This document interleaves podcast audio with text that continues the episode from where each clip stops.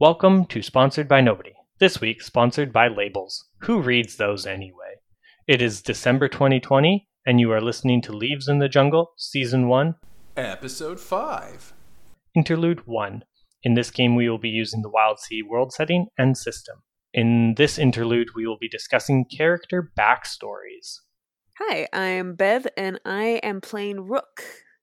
Baruka, or Rook, as it is much easier for her shipmates to pronounce, grew up in high branches and higher society. Her people do not think themselves superior, they just like things done well and orderly. Her parents were engineers who maintained infrastructure in their city, and one day when Rook was a child, her mother found herself staring into Rook's imploring eyes, holding a pathetic looking bundle of dirty, damp fur, begging, I found him in the garage looking for scraps. Can I please, please, please keep him? The bundle was a puppy who sort of looks like if a Leonberger uh, involved into monkeys to survive, and from that moment, Scraps and Rook were looking out for each other. Now the pair are bigger, Scraps much more so, and Rook has gotten them into working on ships, holding them together. Machines make sense to her. Everything has a place and a function. They can be understood. If they break, it's just a matter of sorting out where everything belongs. Her biggest challenge with her current crew? She likes hugs, but this may prove difficult. I mean, Gomez is is quite pointy, and Zitzi, um, problem hugging? There's there's no problem, especially not interacting with Crowley, squirmy, scary. Not scary. Finding them scary would be so rude. um, yeah, when you say your uh, people are from a like high society or like they like things just so in orderly but they don't think of themselves superior. What do you mean by that? Um, well, I mean, for starters, she is a shankling, so literally high branches, high treetops, uh, for starters. Um, but I just kind of envision like a people who, I mean, like maybe if if somebody who didn't know them or understand them, um, kind of came to visit there, they might th- consider everyone in this air in this shank to be uh, to be snobs, but it's not that anybody in the shank looks down on anybody in some kind of prejudicial kind of way. They're just a very like ritualistic everything has a order and a process and there is a correct way. You know i mean like you know you probably met these people you know like there are some people who are just cool to do a job whatever way they want to and then there are people like no there is a right way and a wrong way and we must do it the right way because that is the best way you know? So it's yeah they're they're just kind of like things have a time of day food is prepared in a certain order of events you know the the idea of improv and spontaneity is i mean like again it's not looked down on it's just not something that the society comes to naturally. That's fair yeah.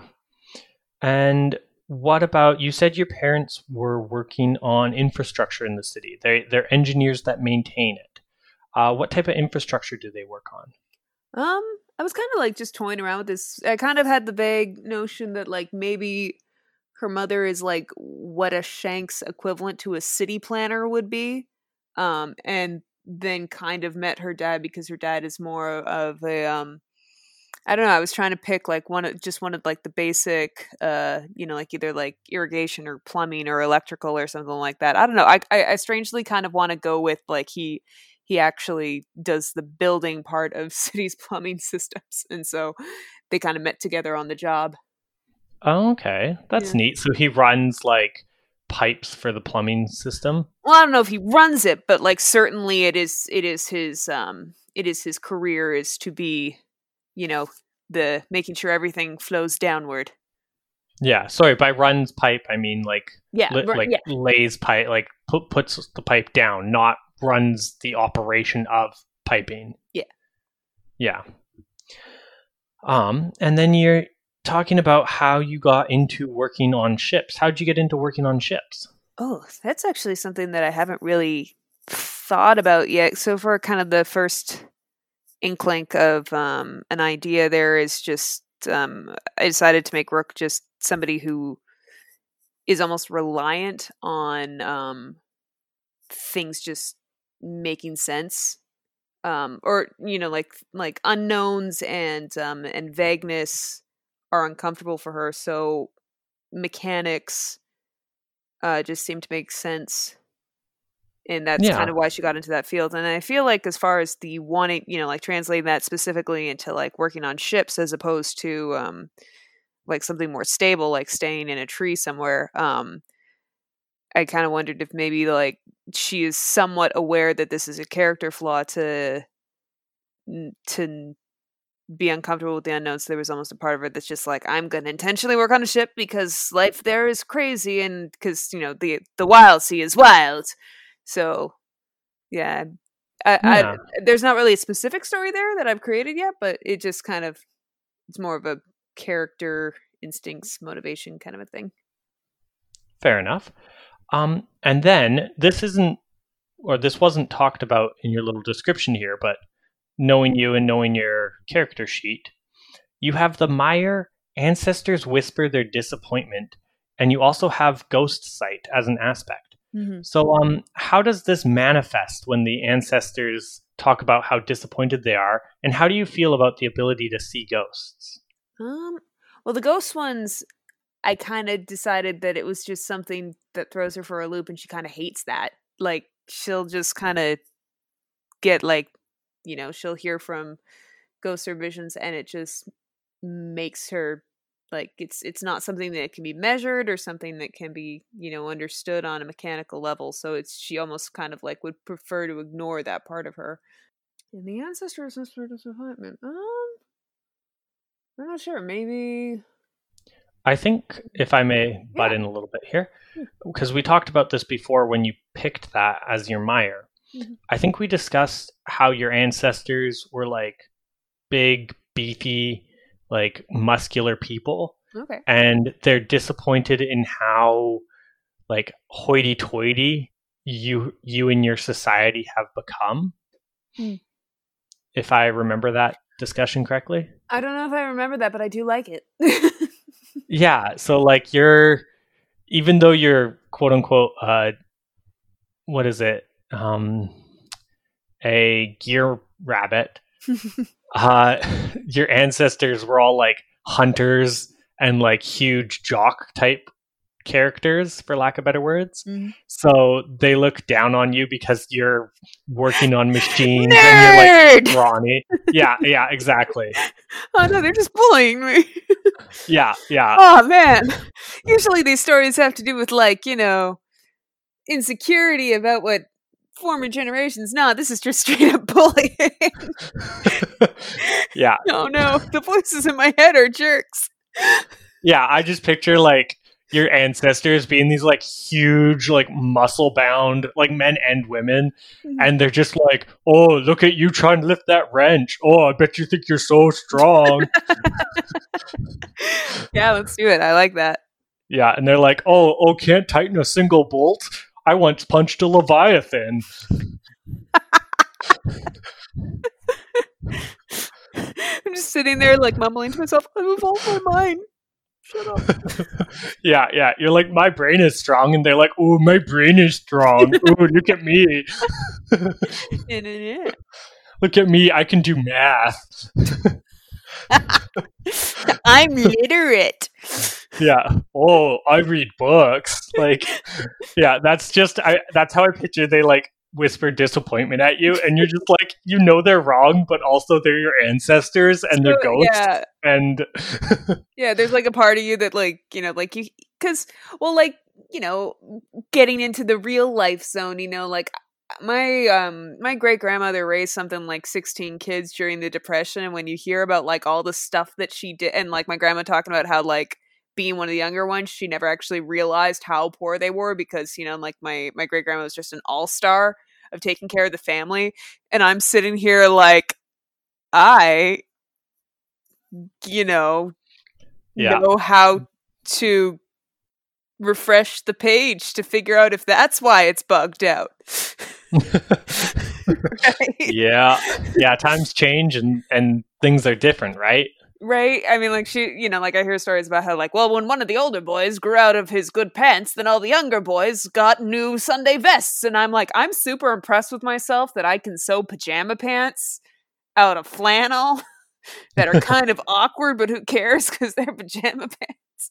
so yeah, if we can just like translate that, you know, like even though there's like, you know, her being all like, I have reason to be proud of myself, but also I'm so useless. I hide behind my puppy. Yeah, no, it's it's good. It's Mires that like build your character story really are it's it's good. I like that. Nice. Okay. Well, I think that's a pretty good little cap of your character. Cute. So you were Bev playing Rook the Ardent. I was and continue to be. Nice. Mhm. And I was Ian the Firefly. Hi there, I'm uh, I'm Jonathan. I play Gomez the Ektus, and uh, this is a little bit about his past. So, Gomez has always had a fascination with the old world and the treasures that the trees bring up with them. Um, you know, as they grow, they lift whatever is on the ground up and up and up until you know maybe it peeks through and people can actually find it and get the stuff. Um, his home was secluded uh, on what's called a spit, which is when the green sea lifts actual Earth up with it and creates probably a temporary place where people could live on actual dirt or natural rock and stuff. And it's still stable as far as he knows. And the sacred sands that gave him life are, you know, kept there. So it's like an ektus breeding ground almost. They're cactus people, so they go somewhere to pollinate. And the sand there is kept warm with lamps and that are basically recycled bulbs. Um, like despite the hostility of the sea around his home, his life was pretty peaceful. Uh, no real dark backstory or anything other than the common things that people just have to deal with in this setting. Uh, he could could have stayed home, been happy, but uh, after his second season of you know pollinating and stuff, he got restless, and when a crew came along, he joined them and took to the seas. Uh, precious things are kind of everywhere, uh, things that can be reinvented and really bring prosperity to whoever owns them and understands them, and he does. He he knows how things work and how to fix them. So that's just kind of been his thing. He's still pretty young though, Nice. and that's Gomez. Awesome. Uh, yeah. No. Um. Actually, when you said they have warmed, warming lights like like old recycled light bulbs uh, on the sands, all I'm picturing is the uh, those giant light bulbs from Trigun. Okay. Oh man, like aren't those the plants? Yeah. Yeah, Okay. the, the plants where the, like the those giant light bulb looking things that like glow and they yeah, they call them the plants or whatever. I don't I don't know if you want it that way, but No, I'll I'll always take from Trigun. Tri- Trigun's a great show. Yeah, no, I'm just like, yeah, with the sands and the like old things coming up, I'm just totally picturing this spit looking like a little like plant right out of Trigun almost. Yeah, I love this. Yeah. Oh, excellent. Um, that's that's really cool. You said your like odd treasures coming up from the sea always gave you a fascination. And I mean, obviously, we can see that with your character being so good at scavenging and repairing and doing weird and sorts of stuff. Um, what kind of was there any one treasure maybe that really sparked Gomez's excitement when he was younger? Hmm. Maybe an old train set. Ooh.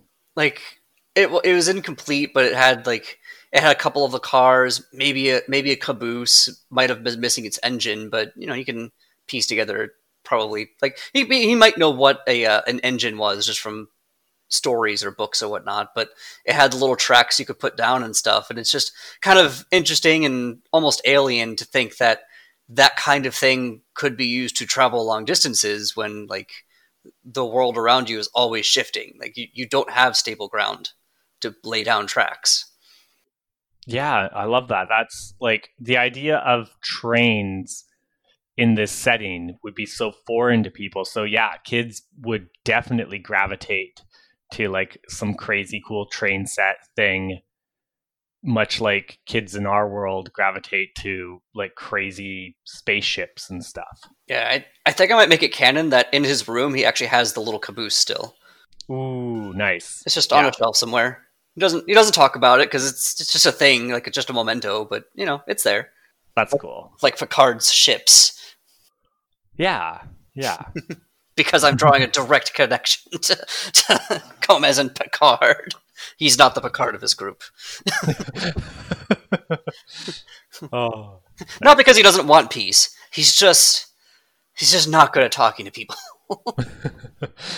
uh, yeah. And- That's, and I- that's okay. Yeah, and, and I do attribute that to like the fact that his home was secluded. Like it, you would get people showing up with cool stuff, and they also had cool stuff to trade to those people, but you didn't have a large population. It might have been a, maybe a few hundred people, and you know that was it. Well, yeah, I think we've seen a few times in game where your character is almost, for lack of better words, a little awkward around large groups or people where he, he doesn't quite know what to say or what to do. And yeah, you can, as you're saying, you, you can attribute that to his growing up in such a small community. Yeah, he'll just be like, "Oh, I'm very happy for you all having this, having this community of yours," and I'm sure it almost comes off as like patronizing. People are like, "Oh yeah, he's making fun of our community," when he's really like, "No, this is a good thing that you have a community. I'm actually very happy for you." It's kind of like Yeah. when somebody says "good for you," but they actually mean it. Yeah, yeah, he's he doesn't he doesn't realize the colloquialism he's using is almost wrong. Yeah, because he's like, "Oh, that that means it's a good thing." Yeah, good, good. That's Yeah. good. yeah, good for you guys. And they're all like, "Wow, this who's this guy?" um, yeah, and then he's saying like, so what was his biggest leaving his home? What was his biggest thing that he had to kind of overcome? Hmm. He was used to small groups of people, but he was used to the same small groups of people. So I think his crew had to get used to him, and like vice versa. Like they, they, they were new people that he like. He would meet people like the people who would come to trade, but you know they talk for a little while and then they leave. Whereas this crew, he's like living with them, so they kind of had to get used to his colloquialisms and the way that he talks, or the way that he sees the world, and you know, like he's when he talks about their homes, they had to be like, "Oh wait, he he's actually meaning that this is a good thing." okay. And then what would you say his I mean obviously as a scavenger he's always looking for something exciting and unique out there. But Mhm. what would you say his like what does he want to find? You mentioned trains earlier. Does he want to find like a legitimate old work like semi-working train and like repurpose it on the sea or something or what what does he want to do? he wants to put a thorium reactor together. Ooh. He's he he he, he he's like not equipped to do it, but you know he's read about them. Like they were things that existed and a relatively safe source of almost unlimited energy. I mean, there's there's almost no way that they would get enough water to actually run that reaction because it's all about heat and water, and there's not a lot of standing sources of water. But you know, if he could put something like that together and then put together a team to somehow go down to the depths and put together a reactor and then somehow run that energy back up to topside or or even just like at that point you could have a permanent facility that doesn't need the sun because you have energy being produced that doesn't require like sunlight to grow or anything. And he's already familiar with uh, you know the plant at his at his home. Like he could try to recreate that and use the the reactor to power it or you know vice versa. I mean obviously not vice versa because you don't need to power the generator. Yeah. But- well i guess you do. You, you know what i mean. I know what you mean. the generator produces energy. You don't use energy to power the generator. So like that's just a thing like something similar to that would be like a lifetime goal. Like like that's his like golden bucket list that he will probably die not having achieved and he'd be okay with that because he's like, no, this is a. I would have to find an awful lot of very specific things in order to make this possible. Yeah, but I mean, like expanding on that, you could get close to it. Like it's basically, it sounds like while it would be cool to make a full-on reactor, he just kind of wants to build a another plant almost. It sounds like another place where it has like a renewable energy source. Mm-hmm. Yeah, that's cool.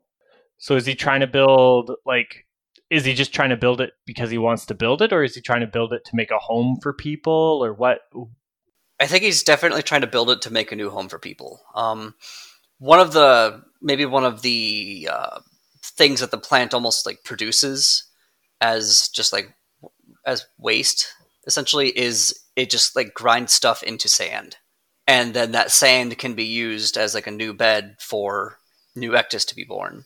And so he's he is looking to eventually make a new permanent home for ektus. Like not like all ektus or whatever but like a new colony basically. And like at that point he might retire from sailing because he, he doesn't want to sail forever. He doesn't he doesn't want to die doing this. He doesn't want to retire doing this. Are you kidding me? This, this life is a nightmare. But he enjoys it though It's- Yeah. it would just be a nightmare to imagine continuing to do it for years and years and years. You know eventually he'll get tired and want to settle down somewhere. So i think he's also looking for that you know where where to settle if not going back home. Yeah, building building his own place, like marking out a new settlement, a new area, putting his mark on the world sort of thing, but not in a huge huge way, in a like I've made a home for myself here and my friends and other people if they want to come. long after i'm dead somebody will carve a statue in my likeness it might not it might not actually look like me but i accept it Excellent. And I think we'll end it there. I was Ian as the Firefly. and i'm jonathan as gomez Hi, I'm uh, Dylan, and I'm playing Jisan the Gau. Uh, I just wanted to talk a little, a little bit about what my character looks like and uh, his backstory as well.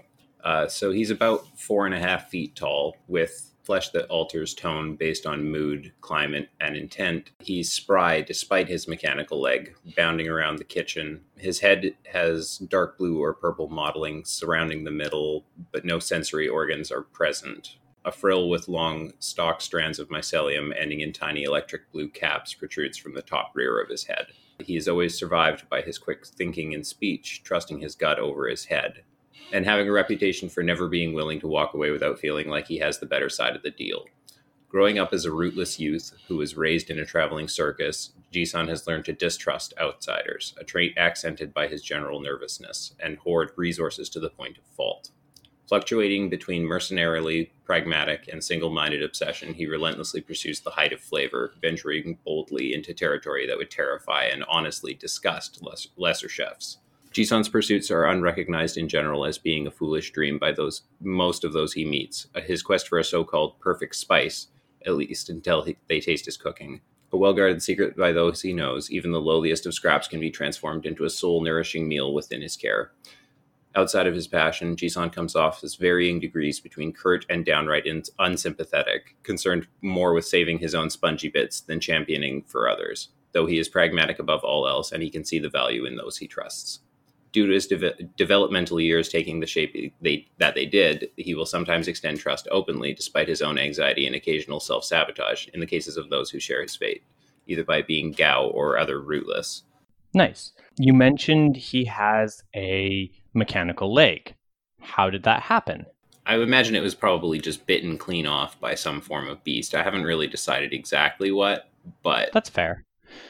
Nice. Okay. Yeah. Some kind of just like, w- was he really young or was he middle? Like, you know, was it super early on in his life that it was bitten off, or later in life? yeah, it's definitely something where he's had to have it like refitted probably once or twice as he's grown physically larger. Oh, okay, that's cool. Um, and then you also mentioned he has the ending in tiny electric blue caps on his like strands of mycelium. Uh, is that where he gets his like toxin or not toxin? He has hallucinogenic spores, or do they come from other parts? Oh yeah, no, that's exactly it. They kind of like rattle out of there. You know what I mean? Yeah, It's like Yeah. You can think of um there's uh I'm trying to think of it. It's like uh those weird red mushrooms that have the the frill around them and the really long stalks. It's kind of like one Oh, of those. yeah. You know what I mean? They're really gross looking. Yeah, but they're they're awesome. Like mushrooms just look yeah. so cool. Yeah. they're such weird, unique shapes. So he was in a traveling circus. Is that circus still around? Uh no, I imagine that after a certain amount of like unavoidable deaths and you know like it, it nothing really ever lasts for too long. I pro- they suffered critical damage to their ship and there you know there's just too many monsters once you start hitting the outer layers of the wild sea. So it's something that would have probably existed for the the better part of a decade or so during his de- developmental years and then Okay. completely fallen apart and left him working on boats to sustain himself. Um, and then with this circus, uh, are there still people from the circus around? Like, does he ever keep in touch occasionally, or are they all just kind of they went their own ways and that's life? You don't always know the people you worked with. Uh, somewhere between the first and the second, for sure, because it's like I wouldn't say that they had a chance to stay in contact. So he might encounter one of the people that he had worked with, but whether or not they'll be happy to see him is entirely beyond the point, right? Like, Yeah, like there, I can't say that they were close. Maybe he had someone that he was close with, but the chances of them having died when the ship went up, right? So yeah. Um, and then was this circus a like was the ship the circus and it would just travel area to area? Or like and people would come on the ship and they'd do their show on the ship? Or did the ship have all the stuff and then they'd set up when they got to an area on like land or whatever? The latter. Though they could definitely perform like their the ship itself would have had like a stage mode where they can it would just be smaller? Yeah. Yeah. Okay. Um and then was the ship was it like cirque du soleil where it's only like humanoids? Or was it a whole bunch of like a menagerie of animals as well? And were they like super dangerous animals or just kind of weird unique animals?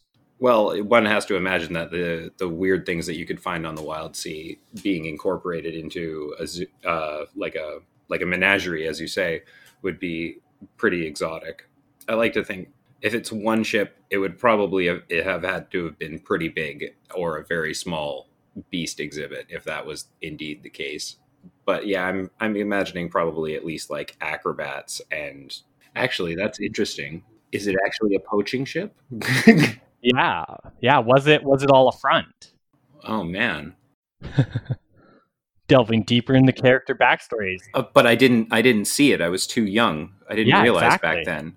Oh man, Ooh. you're shaking me to my core, Ian. That's good. That's what these uh, little backstories are for. Oh man. Okay, so yeah, was it was it secretly a poaching ship? I mean, you're commanding lore here about your character, so. Now I need to find out. okay, so may- maybe you don't maybe you don't know. We'll figure that out later. Okay, maybe that'll come up in in game one time. Nice. Okay. That's cool. Oh, I'm excited. Yeah, that's why we do these little backstories, is because then we can pull different backstory ideas and new thoughts. Um, you you're pursuing the so-called perfect spice. Would this perfect spice be in a place known as Flavortown, or well, okay. Well, see, there was a legendary spice back from before the apocalypse called allspice, and I, I feel that he's uh he's misin- misinterpreted the uh naming Oh. convent nomencla- nomenclature? That's Yes, exactly. He he believes that allspice is a singular spice and not a blend. So he's out there questing for what he perceives to be the the root of allspice. But You know, apparently allspice is actually a root. It's a it's a singular root.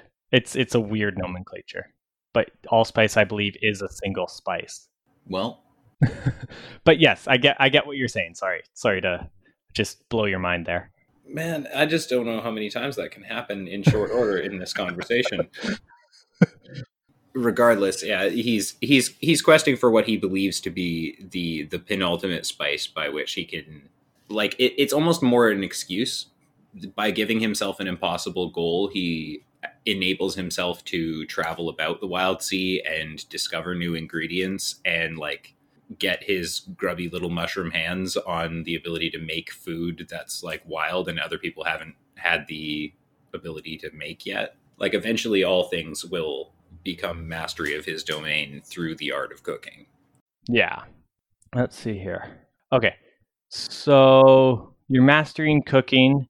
Has he done any, for lack of better words, like internships with other chefs around the sea, or has he always just been a lone wolf kind of cooking? He, well, he learned the like his original love of cooking. He learned from like his one would assume father figure on the ship.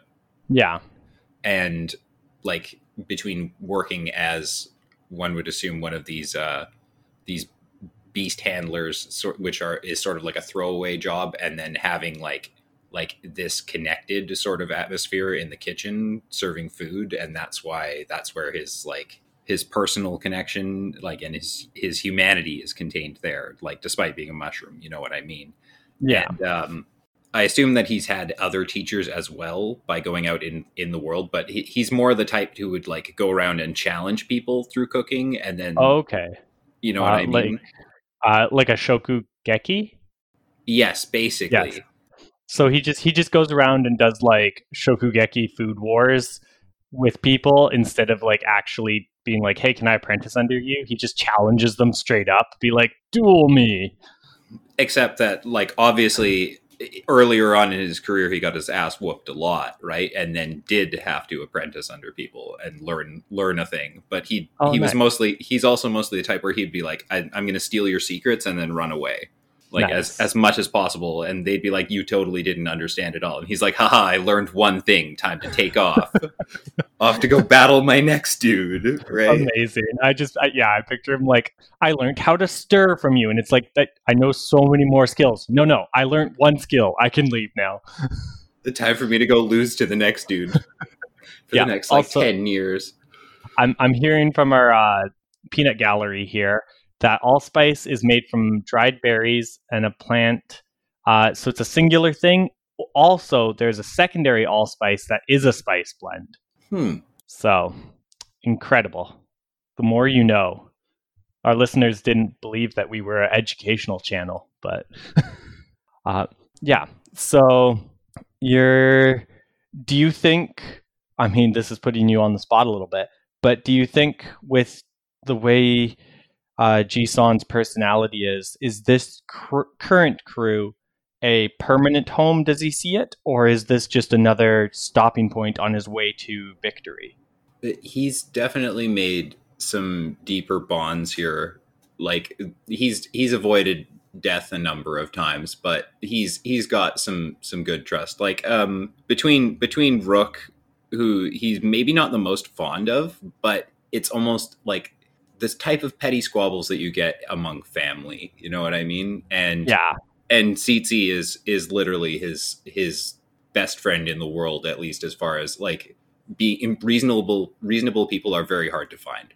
that's fair. Uh, Finding someone that you you can actually like trust, especially because his his trust is not given easily. So the fact that he's he's found like and he's not a fighter either. So having the the somewhat scary spider guy on his side is also like an important tactic for survival because again he's pragmatic above all other things. And like Yeah. he's like ah yes here's the very deadly thing that's not aimed at me. I'm going to stay as close as possible.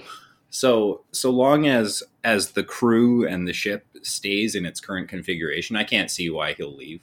It like it would take an amazingly better deal to pull him out of that willingly. Fair enough. And I think we'll end it there. I was Ian as the Firefly.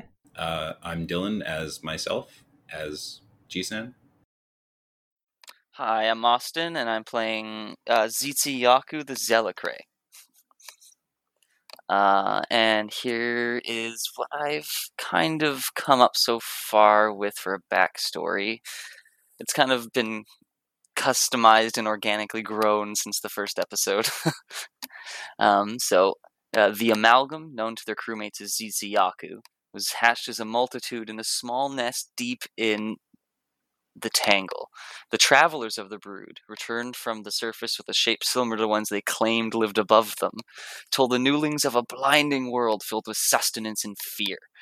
There was a portion that reacted with a new feeling, not one of fear or caution, but of curiosity and wonder of this bright new world.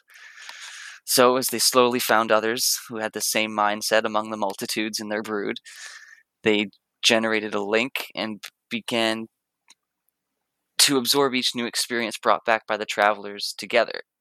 And after many recallings of every memory and tale brought back by the travelers, they only became obsessed with a craving for wanting more. And they set out once they were large enough to, to what they thought could protect themselves, to find the world above, the blinding one that was waiting.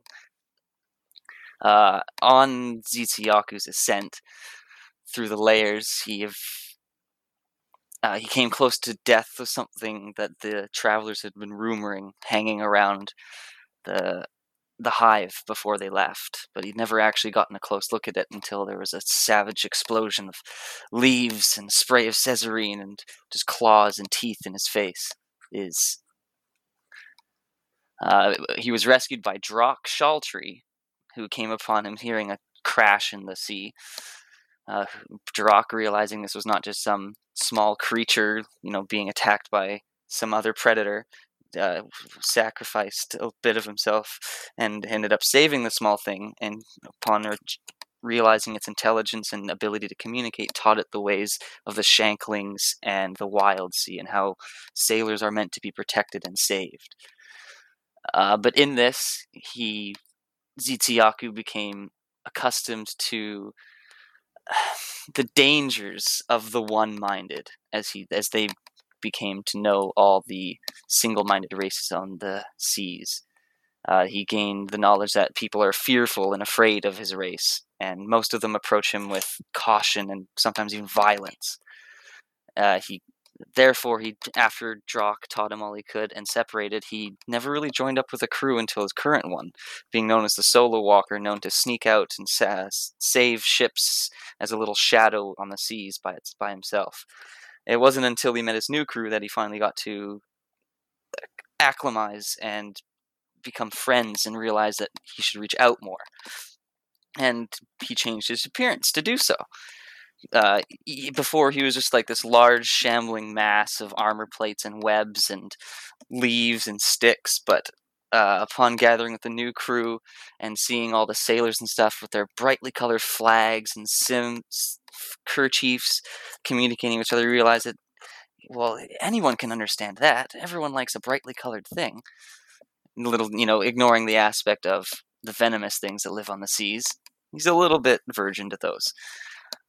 Um, therefore, he covered his armor plates with uh, little tassels, you know, a, pe- a pendant here, a banner there, a, a, a vast assortment of different flags uh, arrayed across his arms and his chest so he could get at them at quick access.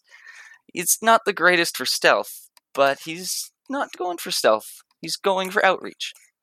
Uh, currently, his last dilemma is learning how to be a better person, he thinks, and this hugging thing that his crewmates seem to keep forcing upon him. Plus, long conversations are really hard when it's just about trees. And that is Zitsuyaku so far. Nice. Yeah. Um okay, let's see here. Were there any others who also became a hive mind from your brood? Or were you the only one? Well, as mentioned before, like there was the travelers, but there was also uh, another small uh, one who was a bit more, who took the opposite approach when they were got exposed to the new travelers' stories, and they just grew fearful and dark and kept hiding away. They were known as, uh, let's see, what do we got here? They were known as Jazaro. J A Z I R O. Okay. And what is your opinion on uh, the Chelicrae or Zelicrae that use the skins of other creatures as their form instead of just like cloth and armor?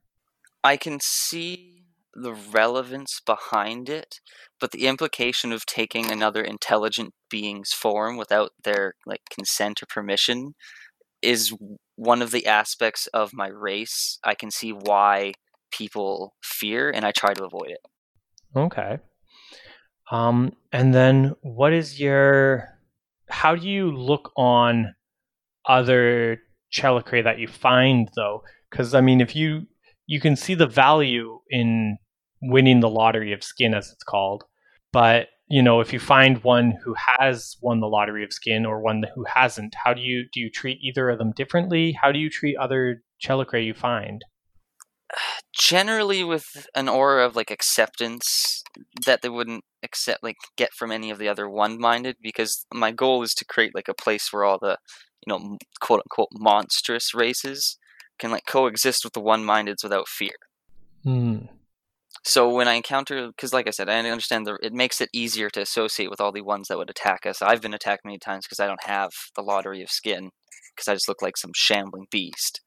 Yeah. So I, I just I accept them all, but I also pay attention to where they got it from because I understand not all creatures are willing when a, a Chelicrae wins the lottery. Yes, that is that is a good point to bring up because Chelicrae, some will take the skin of others and some will be given the skin of others. So it's definitely an interesting point of how you get the skin. Um, growing up with Drock, what was Drock like? What were some of the things he taught you specifically? Uh, Drock taught me um, basic uh, creation techniques, some of them handed down from among his people. He claimed from before the pre-verdancy times, like we uh, basket weaving, reed whistles, leaf whistles, uh, basic ropes, stuff like that. Taught me to navigate by the stars, which are the only thing that don't change on the sea. Mm-hmm. Uh, he was a for for someone who didn't travel with a set crew a lot of the time. He was someone who definitely he was a beacon on the sea, whether it was him being loud or bright or accepting. Like you couldn't really, if Drock was on the sea, you knew he was around. Okay, that's exciting. And then you have your uh, Swarm Scout and your Sentinel Skywing. Do you want to talk about those for a minute? Uh, sure. Uh, so the Swarm Scout um, is kind of the the result of me being alone for so long. Uh, one with the large, the long climb up from the tangle being so deep down, and then being on my lo- alone again so long after being with Drock. It a portion of my spiders kind of like separated off and became their own little pet entity that I could communicate with in a way that wasn't just with a singular hive mind. Something to stimulate me beyond just the colony. Okay. And then the bird, I had assumed it was food on my way up, but judging by the thrashing and it just standing out on a branch looking all stupid. But then I realized that there were a few of them, and after observing them for a while and watching other predators eat its compatriots, and it proceed to not freak out or fly away, I decided to capture it and study it. Okay. And that's the one that is overgrown with some type of moss or fungus? Yeah, it's it's it's a it's it's similar to a red kite because obviously the creatures then aren't the same as the creatures now. Yeah. Um, but uh, with like uh, camouflage modeled feathers to blend into the sea, as well as um, and then out of its orifices, um, you can start seeing like little tendrils of fungus growing out of it. So like out of its uh, eye ducts, you know, little nostrils in its beak, its beak is just like forced open by a tendril. Terrifying. And then you have you have the mire. Something is hunting you. You're sure of it. Do you know what's hunting you? Do you not know what's hunting you?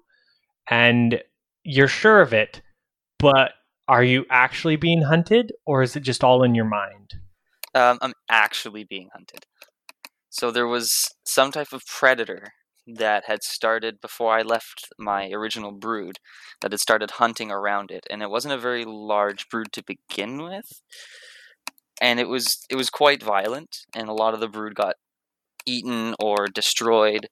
And when I was escaping, when Drock rescued me, I was not, while I wasn't the fully sized form I am now, I wasn't small enough to make the predator look any less intimidating and large enough to be a threat to Drock. Oh, okay. Okay. Uh, and all he could glimpse was like long things and something like sinewy and this weird clicking noise. Ooh. Very intriguing. Very intriguing. Um, okay. I think that's good. So you were Austin playing Zitzi Yaku, the Chelicrae? I was, and I hopefully keep will be. Nice. And I'm still Ian the Firefly.